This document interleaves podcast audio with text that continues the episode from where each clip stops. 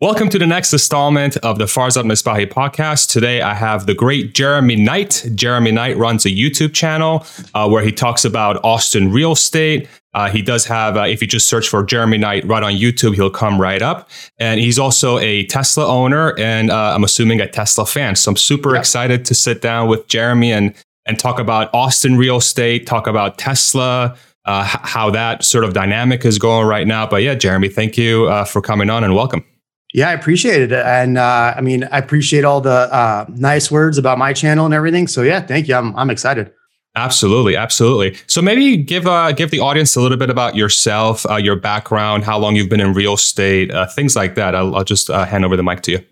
Perfect. Yeah. So I uh, moved to Austin about 2013. Started real estate kind of right thereafter. Uh, I was selling real estate with my wife. We've been a husband wife team for a while and I was doing a lot of uh, you know YouTube content and kind of stuff with just about um, you know Austin a little bit here and there, and kind of about listings we had. And then somebody one day told me, "Is like, you know what? There's there's really no good information about Austin. So if you're searching for Austin, if you're trying to get information, there's really no good information. So I changed my channel to talk about what to expect when you're moving to Austin. What what what's the pros and the cons? You know, a lot of people want to just sell a city, and so I felt it was doing people a disservice just to tell them all the good stuff. So um, we we started this uh, YouTube channel about a year and a half. A year into it, I started a podcast um, on our channel called Real Migos. So I have two other guys that'll come on um, that are, are part of my team here in Austin, and so we'll you get three different perspectives, and then we'll bring on a guest. And so uh, it's good. You know, Austin in general, I, I would like to say is going through an identity crisis and people want to blame it on Tesla, right? They say Tesla's the problem, but those that's the old guard of people who've here forever. I don't think that Tesla has ever been the problem with Austin in our identity uh, crisis. So we'll, we can talk about that, what I think that is. But um, you know, there's so many good changes happening in Austin, but with that comes a lot of bad changes. So uh, it's definitely been a, a great, you know, it's been for me, I've been here 10 years, seeing where it was, where it's going. There's a lot of good pros and cons. So I'm excited about that. And as a real estate agent, this market has been kind of insane for the last two years.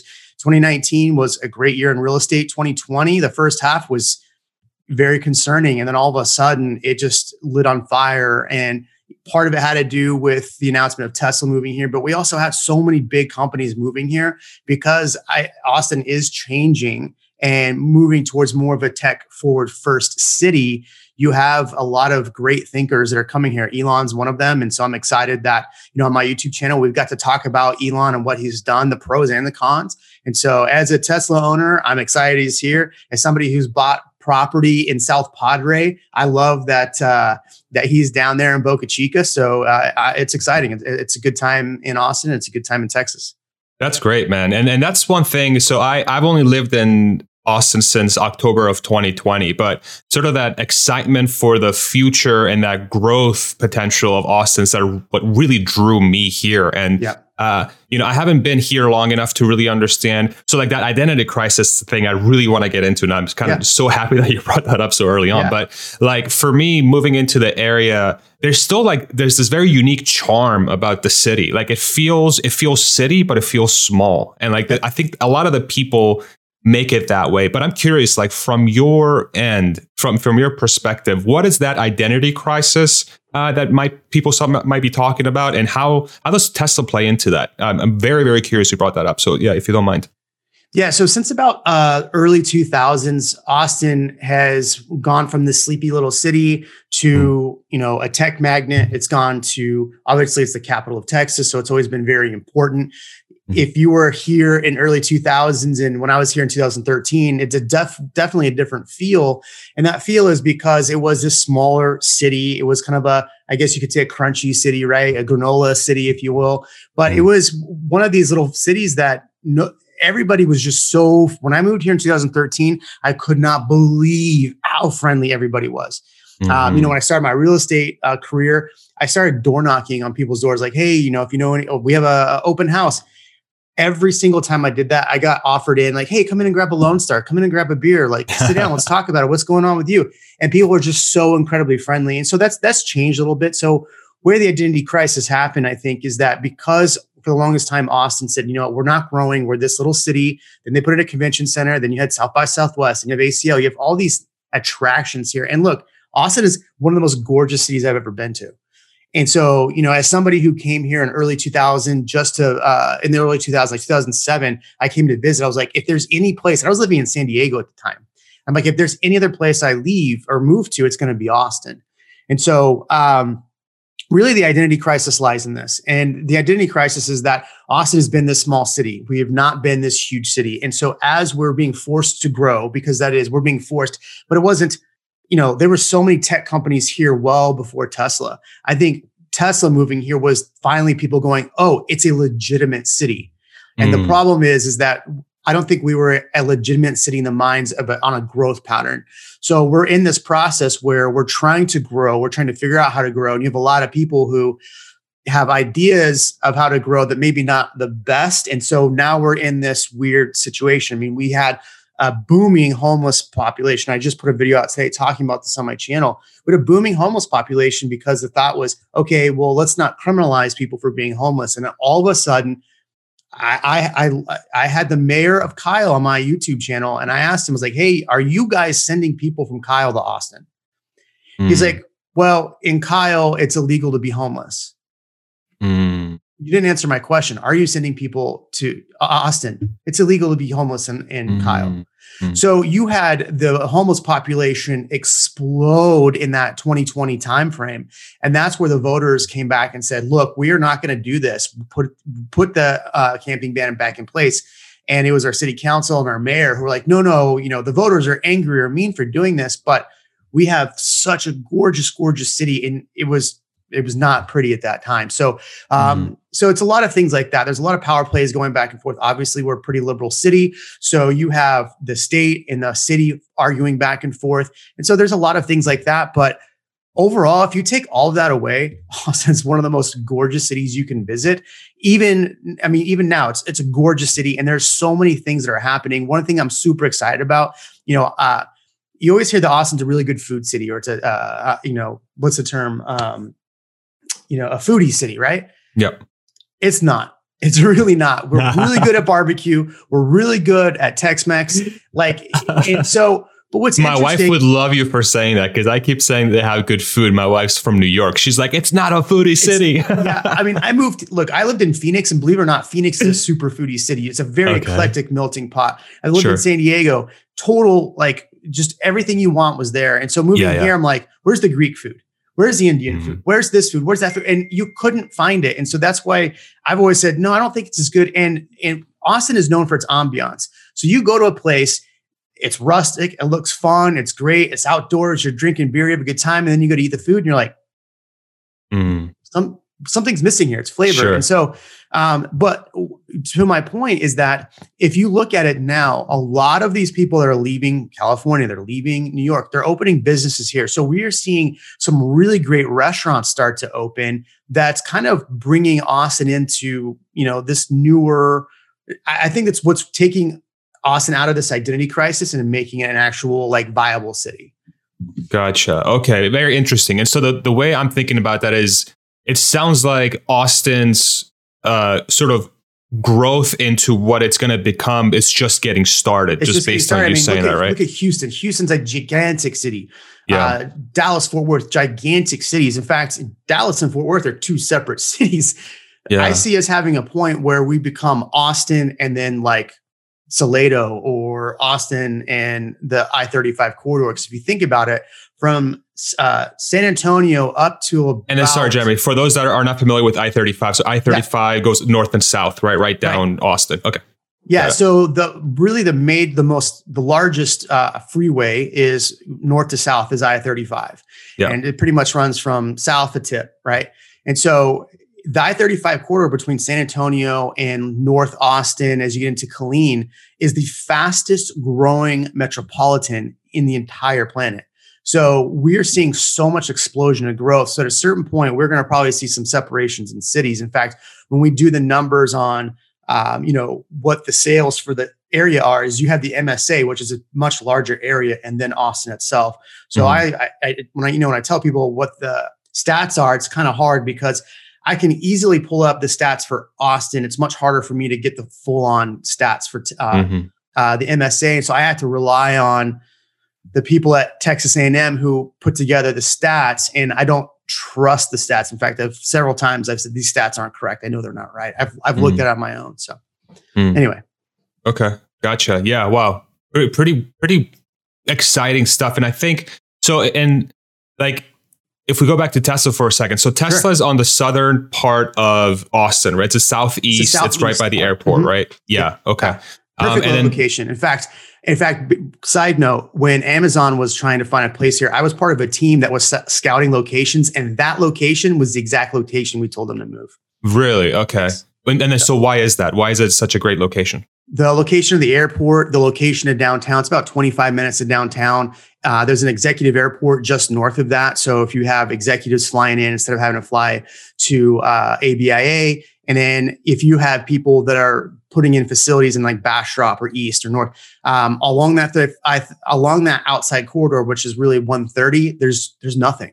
There's still mm. not a whole lot. So the idea is that you'll see a ton of development. So all like think about it now. So Tesla is having to you know have manufacturers come in to help them with plastics and things like that. So Kyle they put a uh, brought in a manufacturing plant to help with plastics. It's like 300 something employees going there. The greatest part is the uh, there's a basically a toll road that goes right to Tesla from mm, there. So mm. the location couldn't have been more perfect. And I, you know, obviously Elon's a super smart dude, but I mean, I might be as smart as Elon because I said that was a good spot. I'm just kidding. I'm not. not we found close. his replacement. We found yeah, his yeah. replacement. please don't. Yeah, yeah. If you wanted to the company to go down, yeah. Yeah. I'm just going to say That's more Tesla trucks, more, yeah. make more. Yeah. That's so funny. Yeah. Okay. Great. So so it's in a in a part of it's in a, in a part of Austin that has a ton of land around it. It's yeah. very close proximity to downtown. So like yeah. for people engineers or people that are working at the company that want to experience sort of the city and that life, it's it's very smartly located there. Okay. Have you seen um so you just I think you mentioned it you haven't really seen too much development yet, but is there talk like how much talk is there with developers, companies around Tesla's like like okay Tesla's coming here. Let's zone out these areas so that you know Tesla can benefit from it or whatever. Like what kind of what kind of conversations are you hearing? Yeah I mean Tesla absolutely put the east side of Austin on the map. Okay. and so that that's a very positive thing because it, it needed it. Uh, yeah, there's a lot of companies that are moving here specifically because, to be closer to Tesla. So you have plastics companies, you have you know manufacturing companies. Uh, on the east side, there's already a ton of development going. I know um, I have a friend who's got a ton of ton of land, and mm. because I'm uh, north of uh, Tesla and south of Tesla. Uh, and and then if you look north, like just next to Samsung, you have next to Samsung, you have uh, a ton of development going in there off of East Palmer. And then on top of that, why in the world would Samsung bring a chip plant to Taylor? Right down that same path. It's right there. The land was cheaper to move to Taylor. Uh, there was a lot of communication there. I don't think there was enough tax dollars for them to move to Austin. So they went to Williamson County. Mm. Either way, you have a chip plant right there. You have, if you look at uh, San Antonio, Toyota is talking about um, upping their game in San Antonio. So because to be, I mean, to compete with Tesla as well. So I think that there's, um, you know, Tesla making their move to Austin, the location of being in Austin. Had they been better served going to Dallas because it's easier to get in and out of Dallas? Maybe. Mm. But I mm. think the fact that te- uh, Austin is such a tech city and we're bringing in really good talent by the day, I think it's a great opportunity. I think it was one of the smartest moves in my opinion. And that's not just because I've been in Austin forever.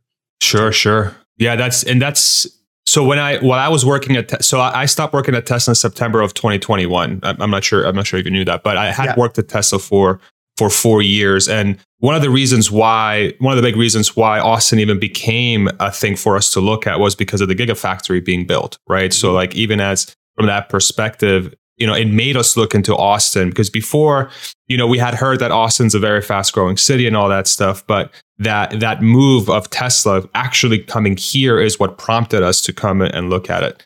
Um, so so I can sort of mirror uh, and, and kind of talk about like also back up what you're saying from that perspective. Like it really does try to attract talent to that area, which is really really cool.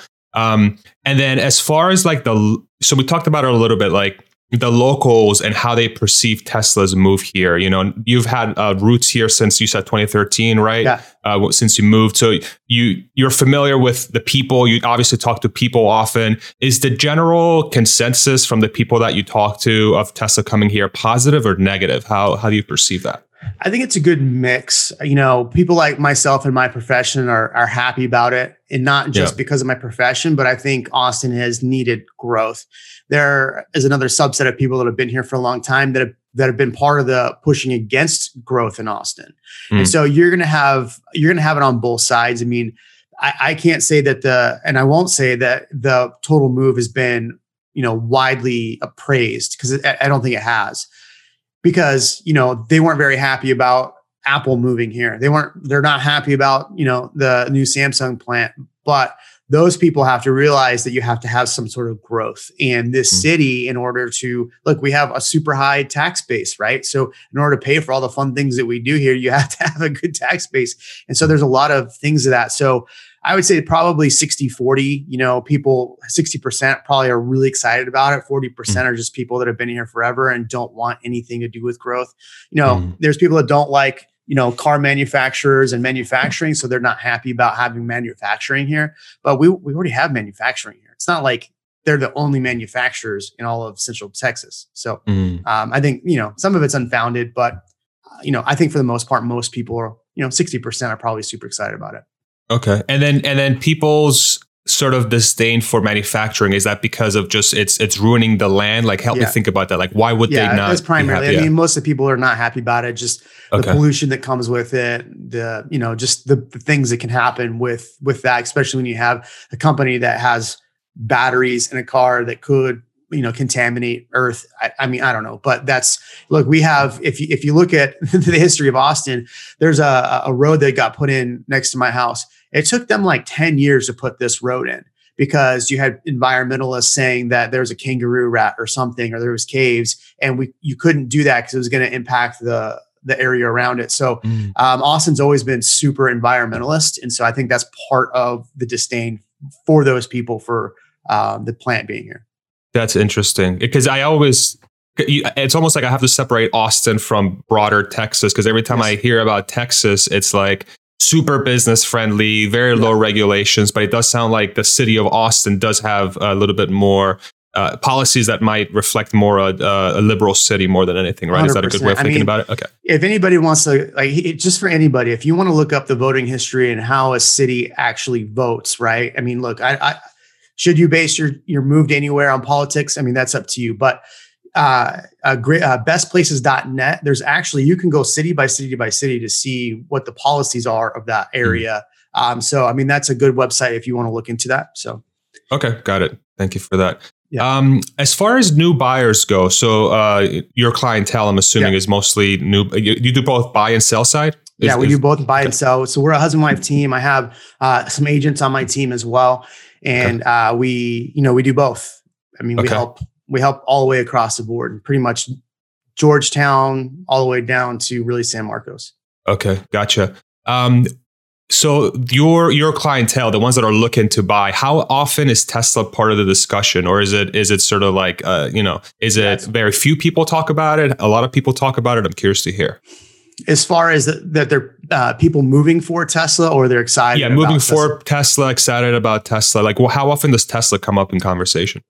Um, I would say just coming up in conversation with anybody looking to move here every single time.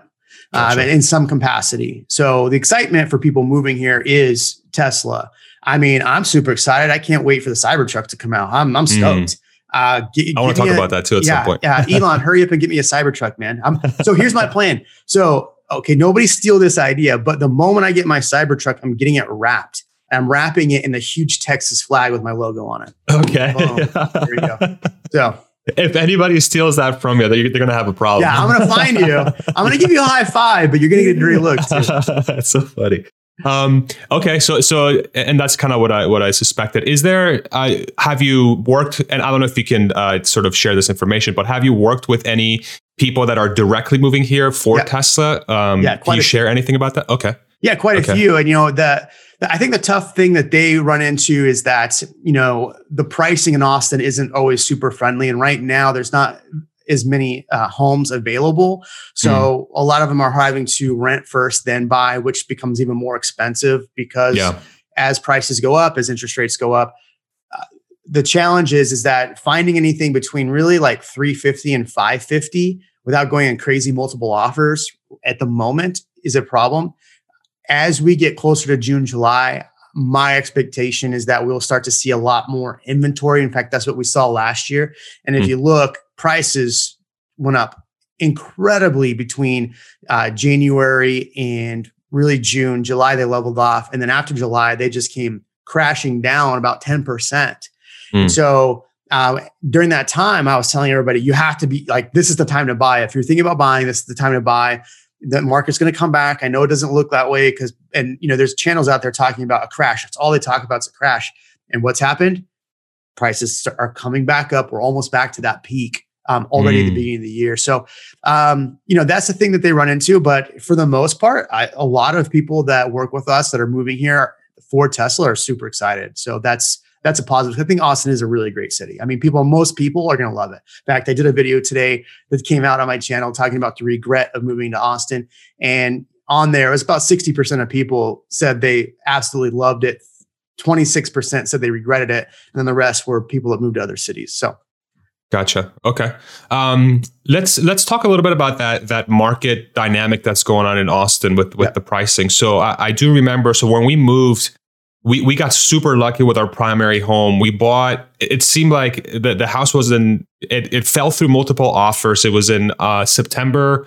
Sorry, it was in August of 2020, uh, and it, it fell through multiple offers. And that's when the um, dip. So there was two dips okay. in 2020, and that was the second dip was in August. Gotcha. Okay. But so they weren't we, very big. I mean, maybe they're like 4% dips, but they both came up within a month. Okay. Got it. Um, so we got our house then, and then within like six, eight months, uh, when we're working with our realtor and, and, we started looking at like rental properties and stuff like that, uh, we started seeing this gigantic explosion in pricing, you know, yeah. um, which you kind of talked about. It's, it sort of went from uh, between when we really started looking for rentals, it was around January, February of 2021. And then I remember our realtor saying, if you don't buy now, it's going to go up. If you don't buy now, it's going to go up. Um, how do you see, and you kind of mentioned this a little bit already, but how do you see if you were to have a crystal ball, which nobody has, but you know, walk us through January through the end of this year, 2022. Is it going to have is going to have a similar dynamic? Yeah. Um, and if not, um, you know, what are you seeing? I'm, I'm curious to see from your perspective what some of your uh, expectations are for 2022. Cool. And I'll email you a graph so you can, uh, if you're going to edit, you can put oh, up. please do. Yeah, yeah, please do. Um, I'll, I'll share it with you. So, if you look at last year, primarily from January, so let's let's step back to 2020. We had yep. the craziest year ever in 2020, where pretty much for three months, really no sales were happening. And that was a time to move here. And then people realized, oh, I want to get out of wherever. And then, so you saw this dip and then this crazy up, and then prices got high and then it dipped again, like it typically does in around the August, uh, September area. And then it went up and it went all the way up through July of last year. And then it dropped about 10%. But even that drop at 10% compared to the highest high at 2020 was about a 15% difference. In fact, the most of the numbers came out at the end of the year saying that we were about 25 to 30% higher than the previous year. So what I see happening for this year is very similar. Obviously, there's a lot of things going on right now in 2022, and it's an election year. Election years are fantastic years in real estate, believe it or not. Um, every time, because think about it, every time there's chaos or something going on, people are trying to buy and latch down into a home, mm. right? And so that's exactly what's going to happen this year in 2022. Uh, so we're going to see probably not the same spike in growth as we saw in 2021. And that's partly to do with rates rising. Had rates not risen as quickly as they did, I think right now would be even more insane. So I see prices you know, on my on my YouTube channel, I put out uh, a poll asking people where prices are. They going to be 15% higher than last year, fit below, or are we going to see a crash? Most people said over 15%. And I agree with that. I think we're probably this year going to see a 12 to 15% from January to December growth. Um, I think between now and July, now and June, we're going to see a pretty precipitous uh, growth where you see prices go from right now the median's 555 in Austin. Uh, in the MSA, I think it's 485. So that 485 in the MSA, which is the greater Austin area, is probably going to end up around 540, 550 by the end of the year. Wow. And Austin is probably going to be in the sixes by the time we hit December. Now, you're asking me what time should I buy if you're buying? It's tough. I would I would buy now, obviously, and then keep an eye on if, if you can't buy now and like you're just not in the position, don't. And then I would heavily wait till August, September, and October. I wouldn't wait till November. November, mm. I, would, I would want to be out of the market by November, um, just because November is when prices start really coming back up. So I would say if you can't buy now, wait till then. Now you're going to say to me, Jeremy, what about interest rates? Interest rates are going up. We've had Sarah uh, Morris, who's a, a, lender on my cha- uh, a lender in Austin on my channel. They're predicting we're going to see interest rates go up and then they're going to drop down after July, is what she's anticipating. So if that's if that's an indication, if interest rates drop down and you're in August, we're going to see a lot of people flood back in the market. What happens in August, and I can send you another chart, is that that's when we have more inventories by July. So you have more to pick from, but you're still probably going to be in a multiple offer situation. You're not. I just saw yesterday, uh, 65 offers. A house was listed at 750, sold for 955. So uh, one of my one of my um, uh, lender friends sent it to me, and I put it on my wow. Instagram channel. So um, on my Instagram channel, my Instagram. So, so. I would say if you're looking at buying, I would get in between now and March. Actually, March is a really weird month because we have South by Southwest. People are out of town, so maybe look at March uh, because you might not have as much competition in March. And then I would I would keep an eye on prices and maybe wait until August. Um, not many realtors are going to tell you to wait because yeah. I'm telling you, even if you wait, it could still cost you more between buying in March and then. Uh, but I think the competition and not having to be as stressed um, will be a little bit better for you at that time. Gotcha. Wow. Okay. And so in, in the July timeframe, you mentioned that the the lending uh, partner that that you that you know um, predicts there's a prediction of those rates coming down. so was that a function of more supply? What's what's driving that uh, potential no, rate decrease? Uh, it, it, has a lot to do with um, the ten-year Treasury bond uh, coming back down at that time. So okay. that's what she what she was predicting, and everybody on her inner circle. But at the same time, you have to take it with a grain of salt because they did not anticipate rates driving up this quickly. Right. So you know that and that was my question that i hounded her several times on well what if like how do you how can you go and say that? But you know it's not just her that's telling me that's other people. But okay. I'm also the person telling you that prices are going to go up through july and i could be wrong at that. But sure, i'm just sure. saying what i've seen year to year to year that's what the trends looks like. And i try to stay on the trends versus go oh i mean here's a prime example. Yesterday the stock market was down a thousand points Mm. And everybody's like, oh my gosh, you should sell. I bought, I bought right. stock. I right. bought stock around one o'clock. Bought and what dip. happened at the, yeah. and what happened at the end of the day, stocks were back up. Right. So, I mean, you have to look at it that way too. Is if, if we see a couple months where prices drop, don't get super worried that they're going to keep dropping.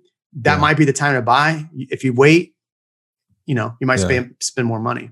Yeah, yeah. And so the do you foresee a dynamic where if the the talk about interest rates really getting heated up like say you know it's it looks really hawkish and then you know the fed's really trying to ramp up rates as quickly as possible do you see a flood of buying ahead of that to try and lock in lower rates seeing, i mean that's what we're seeing right now 96 uh, okay. uh, sorry 65 offers on the property that right. was, went listed at 750 and sold for 955 Right. Okay. 205 okay. grand over. I mean, that's crazy. What is that's that? pretty wild 35%? stuff. 35%? 30 wow. yeah, 30%.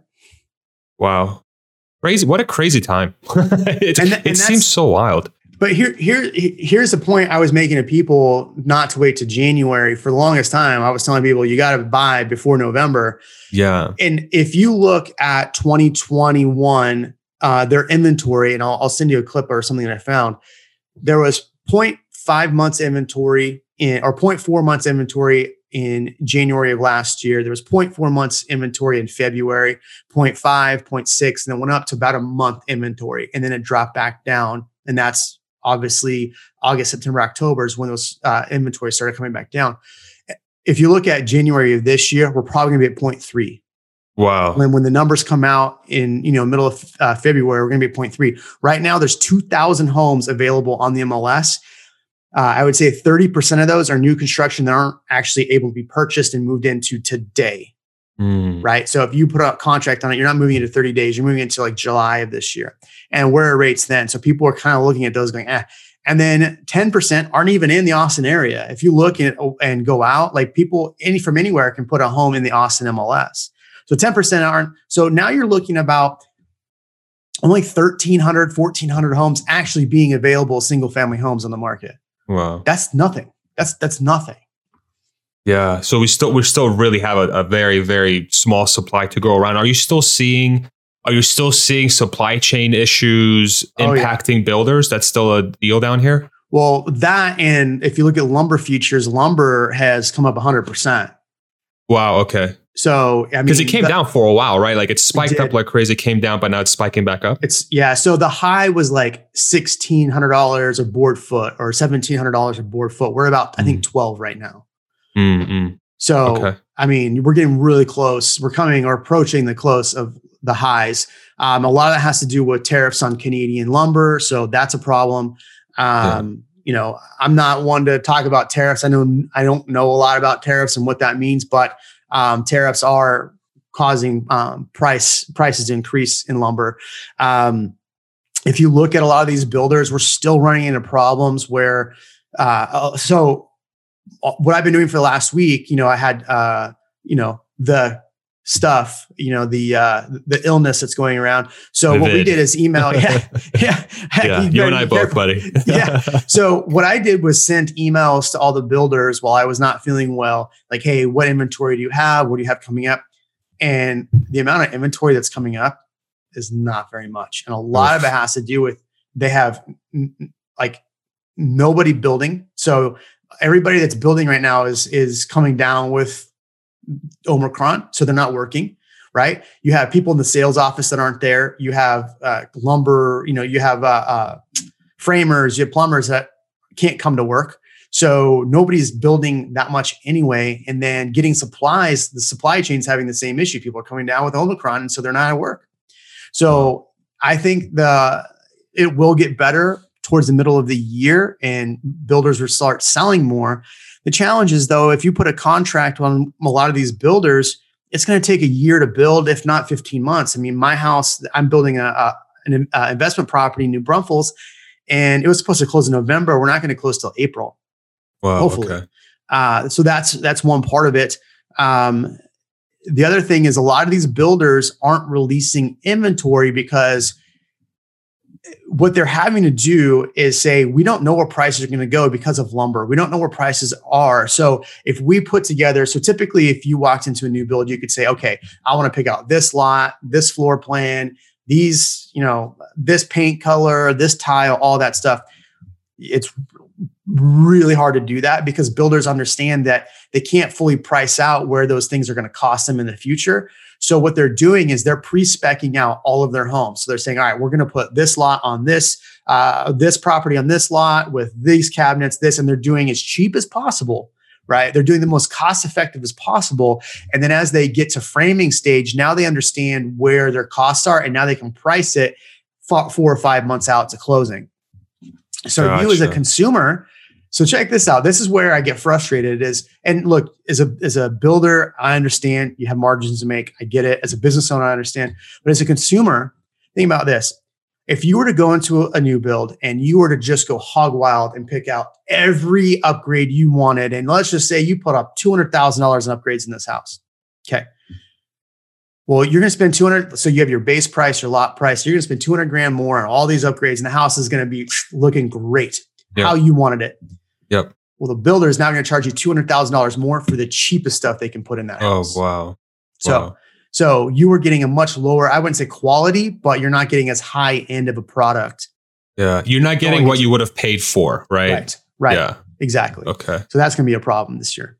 Wow. So it, it does seem like all the variables that existed in 2020, 2021 that really made the market shot up, it seems like they all basically exist again.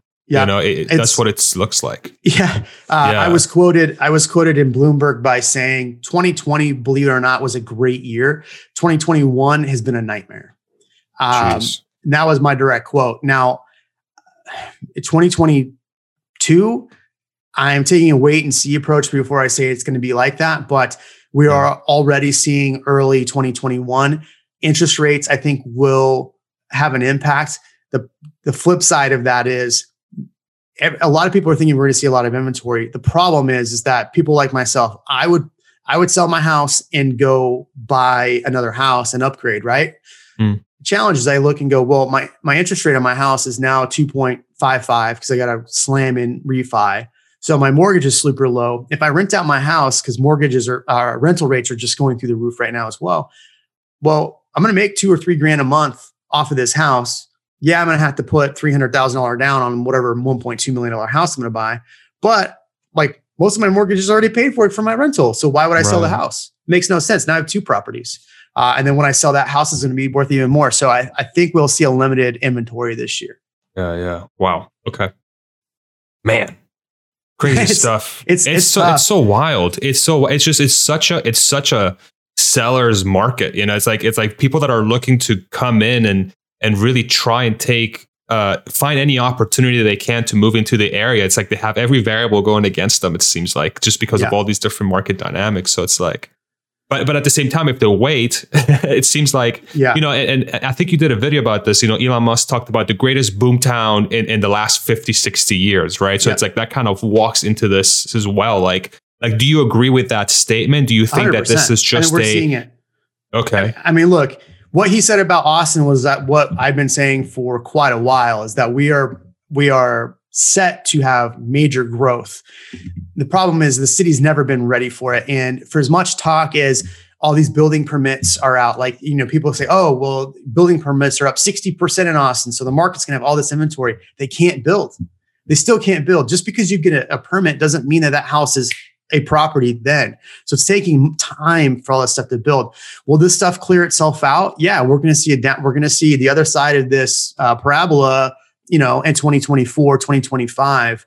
Um, and, and that's my and, and that's my my thinking is that if you're going to be moving to Austin, you're probably going to be paying the same price you know, mid 2022 as you would in 2025. Because I think we do see prices come back down, but I don't see them being I, I just don't see it where we crash. There's mm-hmm. just so much growth here. I mean, think about how, how many jobs is Tesla bringing? I think they're planning initially at 10,000 okay. plus, planning, plus then some.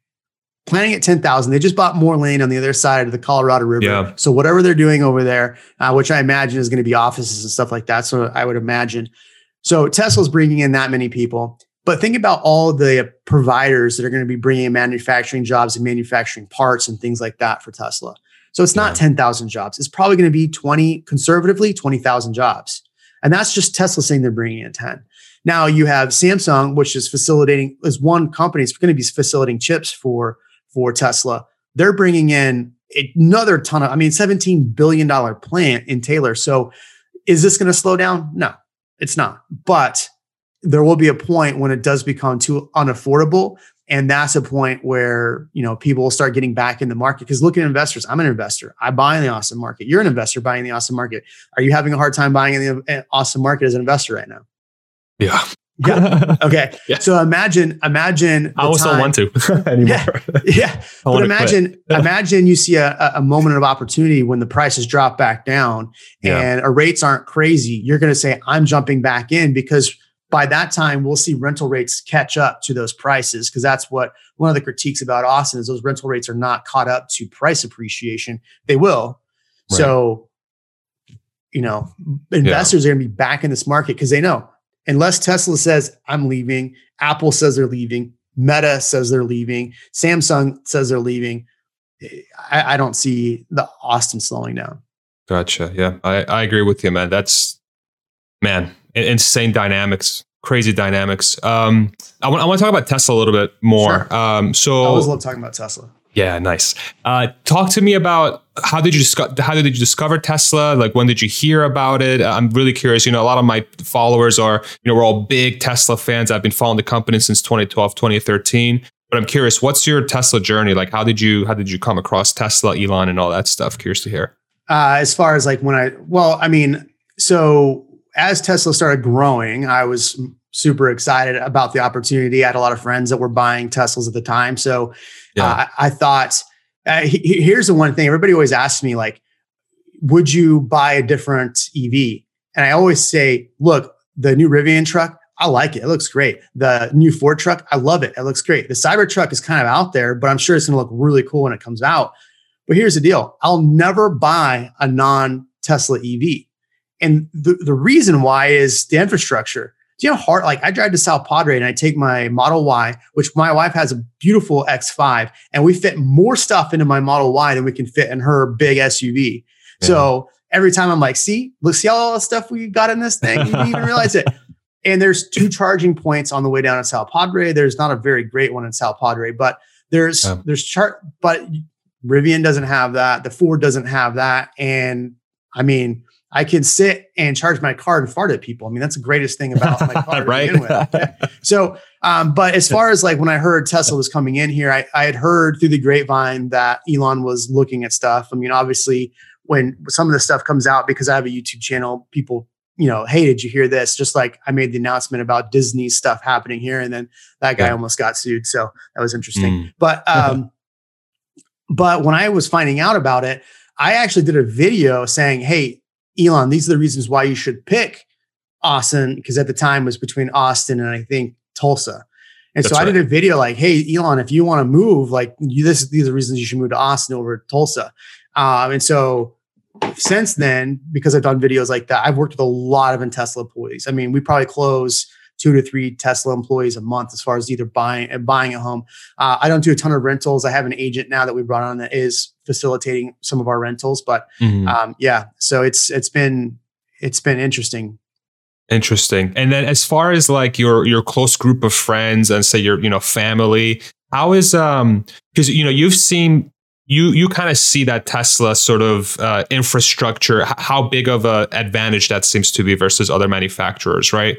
How yeah. how do you like people that you talk to, people that might not be as familiar with the company or perhaps they are. Like what what does that look like? Are people realizing that advantage with tesla as well or are, is it still kind of not well understood? Like as far as it being an ev that's a legitimate yeah. replacement for a gas car i'm curious to hear. Um i let's just say that my referral program is doing well. Okay. Okay. Gotcha. um, here's the deal and, and i think you know, everybody that watches this channel probably understands this, but a lot of people, because I've been driving a Model Y for a little over a year, a lot of people are now asking me, like, what about how how is your Model Y? What do you think about your Model Y? Yeah. And I I would like to get the Model X and get bigger, and that's just because you know personal things. I love the Model Y. I might mm-hmm. keep keep both, but I'm I'm also waiting for the truck to come out. But what people are asking me and what I'm telling them about the Model Y and why I like this product is primarily because the infrastructure, number one. Number two, it, it is a more tech forward vehicle. So you do get a lot of really great features in it. And on top of that, is that the biggest problem in a lot of these major cities is that gas prices are out of control. Like a lot of people that call me moving to, to Texas are like, gas prices are high. Now that in, in Texas has always been super low. Like I remember before Biden took office, gas prices were in Texas were like a dollar sixty a gallon. Yeah, it was crazy cheap. low, dollar seventy five a gallon. And now as gas prices are coming up in Texas, a lot more people are reaching out to me like, "Hey, give me more information about your Model Y. What do you think about it? Should I get it? Should I get a Model Three? Do you think I should get the Model X? What should I get?" And so a lot more people are reaching out to me, and you know, obviously we talk about Tesla on my YouTube channel. And so a lot of people reach out to me for that reason. But a lot of my friends are looking at EV options because gas prices are getting so high. Wow, that's that's very interesting to hear. That was a shock for me when I moved to Texas. Like I knew Texas produces its own oil and it's a an energy rich state. Um, I remember when we so we lived in Pennsylvania and gas was around I think like 320 when we wow. moved, like 330. And then it was like you said, like a dollar sixty, you know, a dollar fifty. I'm like, what the yeah. hell? It feels like I'm like back in 1999 or something in the United States or something when it was super super cheap. So that's very interesting to hear. So gas prices seem to be a legitimate a legitimate variable for people to want to move to EVs uh, from your from your experience, which is yeah, interesting. And, and everybody always asks me about the charging, right? Yeah. And the, what about the charging? You charge at home? And I think that's that's the biggest concern. Is I think people have the concern because they can go to any gas station, um, that it's it's easier just to have a gas vehicle. And I say, well, let me ask you this: you know, especially people in my profession, like how much time do you spend in your car writing emails, responding to clients, responding? So if you were to drive around town all day and you had to charge, now there's more stations in Austin, which is fantastic. Elon, please bring more. But now that there's more stations, you can sit for 20 minutes, send out your emails, charge your car, and then you're gone and you're on mm-hmm. the road. It's not that big of an issue. And as somebody who drives around a lot and who's just had to re- uh, uh, replace two tires on my Model Y because I drive around so much, I'm at the charger once, maybe twice a month. I'm wow. v- very rarely at the, and I drive around all over. So uh, I think that's why people are looking more towards an EV option is they're realizing that it's not as big as a hassle. In fact, I always feel weird driving to a gas station now. Like they know I'm getting snacks. I know, that's, yeah, they same. know that's what I'm getting. same. It's like I'm completely exposed because yeah. I'm like, I always feel weird pulling up or, you know, I'm trying to like clean my windshield or something, you know, uh, while I'm at the gas station. W- would you say that, so that is a Tesla a good real estate agent car? Like, would you, if 100%. If, okay. I, yeah. And a lot of realtors reaching out to me and they're, they're considering between the Y and the X and the three. And, and so I always tell them go for just go and spend the money on the X. And they go, mm. but it's $120,000. I'm like, is it really $120,000? Right. Well, yeah, it's 120. I don't want to buy 120. I'm like, look, and uh, one of my good Tesla friends explained this to me. It, you know, obviously, you know, once you're paying less in gas and all that stuff, that's one part of it. But it, let's say you pay, you know, you put ten thousand dollar down and you're paying X amount per month for the vehicle. Yeah, you have a hundred twenty thousand dollar car, which is obviously keeping their value. But by the time you go to trade that in for something else, you've maybe spent thirty grand on it. 40 grand. I mean, right. how much you really like, it's not a $120,000 car. So that's how it's explained to me. And it's smart. Cause I mean, yeah, you're buying a $500,000 house, but are you really buying a $500,000 house? You're putting 20% down. So you're putting, you know, whatever that is, 150 grand down. And then by the time you've done financing it, you're, you've paid $225,000. Then you sell it and then you make a ton of money. Mm-hmm. So, I mean, well, right now you're making a ton of money. You might not always make a ton of money. So I better back up there, but th- you're making all your money back is what I'm saying. So it's a good right. investment. So I see a Model Y, the X. Um, I can't wait for the Cybertruck. I think they're all a decent investment. Yeah, yeah. And then and what you take and then when you do like your ride-alongs with your clients and stuff, like how often how often is it someone's first time in a Tesla? Do you still encounter that? Like I'm curious to yeah. hear because you probably so, do that a lot, right? Yeah. So um, the one of the writers from Bloomberg came out and we jumped in my car and drove around to show him stuff. He, the entire time we were in my car, was asking me about my YouTube channel and be like, "Oh, this car's so nice. This car does this. I love this car." Like, tell me because he lived in New York and had never been in a Model Y. Mm. And so these cars, and by the time we got out, he kept asking me more. I'm like, "Hey, do you want a referral code? like, like, get you some charging miles." Yeah. That's awesome. That's yeah. very very cool. Um, Cybertruck. So you said you're very very excited about the Cybertruck. Why is that? What's what's so exciting about that car? Well, look. So I mean, this is Texas, and so when I moved to Texas, I being in real estate, I bought a really nice Mercedes. I thought you needed a really nice Mercedes. That it's not Dallas, it's not LA, right? So you don't need that. So I know a lot of realtors drive nice trucks, and I stage properties. We go hunting in Texas. We do a lot of things. So you need a truck. And so the fact that there's going to be an EV option for a truck, I would much rather buy an EV option for a truck than a gasoline truck. I mean, there's a lot of reasons why, but having that same ability, having a nicer version of a regular gasoline truck in Texas is huge, especially when I can wrap it in Texas flag. Yeah, wow. That's and, and do you think that the do you think that the Cybertruck's going to have long-term success with like truck buyers? Because that's some it, it, that's something that we always talk about in the Tesla community. Like, uh, you know, Let what? How, you what's yeah? Every time you see Elon driving around to the new facility and you see the Cybertruck that he's driving around, every time you see it, you go, "Oh, that looks cool," of or course. or that thing is the ugliest thing I've seen. But the more you see it, just like the DeLorean, the more you see it, the more you go, okay, that thing's kind of cool. And yeah, so I yeah. think because it was such an out there design, a lot of people are like, no, this is not an option. I'm not doing this. I want to go buy the Rivian or buy something else.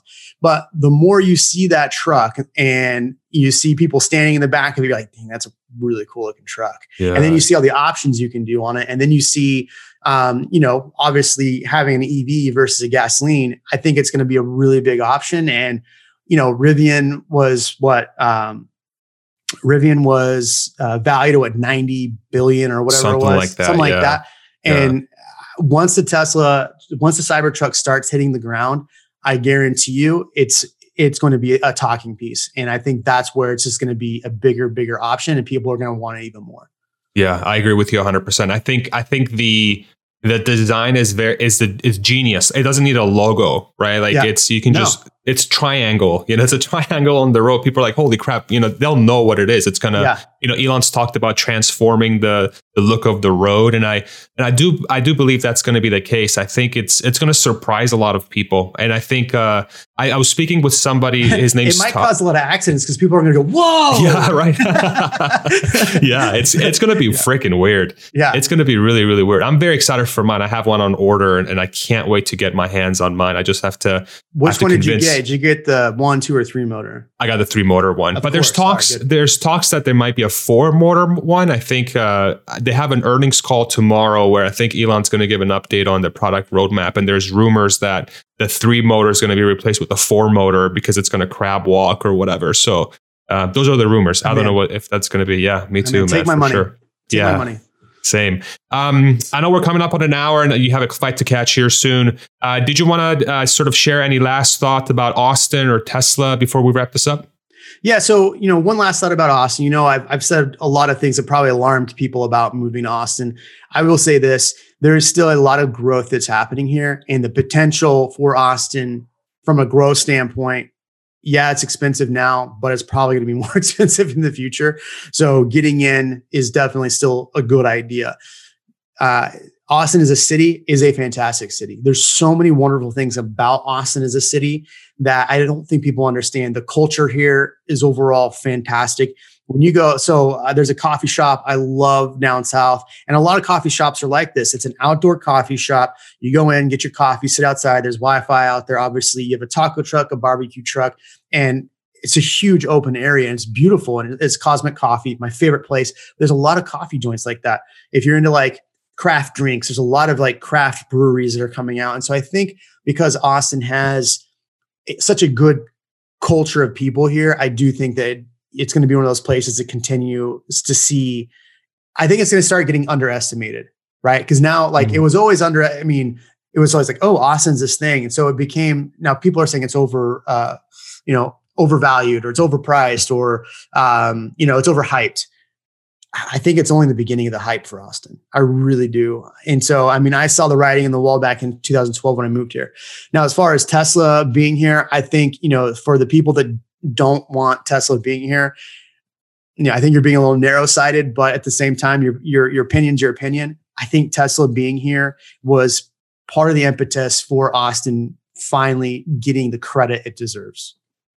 Got it. Yeah, I, I want to echo the thing about Austin being, you know, me being new to the area. And you mentioned about the people being so, it really, I was so shocked. I was so initially weirded out by how nice people were. I'm like, are people being legit? Like when yeah. you're, because it felt like they actually when they asked me, "How you doing?" You know, sir, how you doing, sir? I'm like, I'm good, but why are you asking me like that? Like it seems like you're really concerned about me or something like that. So it was very like weird because I didn't experience that very much in the Northeast where I'm from originally. But um, the warmth of the people is one of my favorite things about the area, and I am super, super, super excited for for its long term potential, especially as more um, you know tech companies come in and other other parts of the you know it's, it's going to be a very unique melting pot, I think, and Austin has a chance to really, you know, try and keep some of its roots that really make it as charming as it is, while also be accepting of those that come in. And I think ultimately, long term, that's going to be a beautiful, beautiful, beautiful thing. And I'm yeah, and very I think, much I think it's really important what you just said that Austin keep that that culture alive. Yes. And so, and that's I think what people are worried about as as we grow. But that yeah. is by far, if we lose that culture, then yes, Austin's just another Houston. It's just another Dallas. I mean, Dallas is unique in its own way, but um, it's just another city on a map. It, so, one thing I will tell anybody that's watching your channel, if they're thinking about moving to Austin, you will start hearing people say y'all. Yes. Instead of you guys, you know, they say y'all. You will start saying it sarcastically. And within two or three months, you'll catch yourself saying y'all, like yep. for real. Like y'all, like, wait, I yep. did, did I just say that? Like, yep. did I say that on purpose or was I joking? I can't tell anymore. So uh, yeah, and that's that's the thing, is like people are so friendly here. And I think, yeah. you know, the culture here, as long as we can keep that awesome culture, it, it definitely is going to be a place to move to. I agree, man. I agree. Jeremy, thank you so much for coming yeah, on. You. Um, you want to throw any socials for people that where they can follow you? Yeah, uh, you can follow me at the real Jeremy Knight on Instagram. Obviously, just YouTube my name, Jeremy Knight. You're moving to Austin Guide. Uh, follow my YouTube channel. We put out videos every week. I have a live stream on Tuesday or Wednesday nights, depending on the week, at 7 p.m. And we talk all about the market, all the fun stuff, all the things you need to know. So there you go. Awesome. All right, y'all. Thank you very much. Uh, Jeremy, take it easy, man. Thank you again for coming on, and we'll see you guys Appreciate on the next one.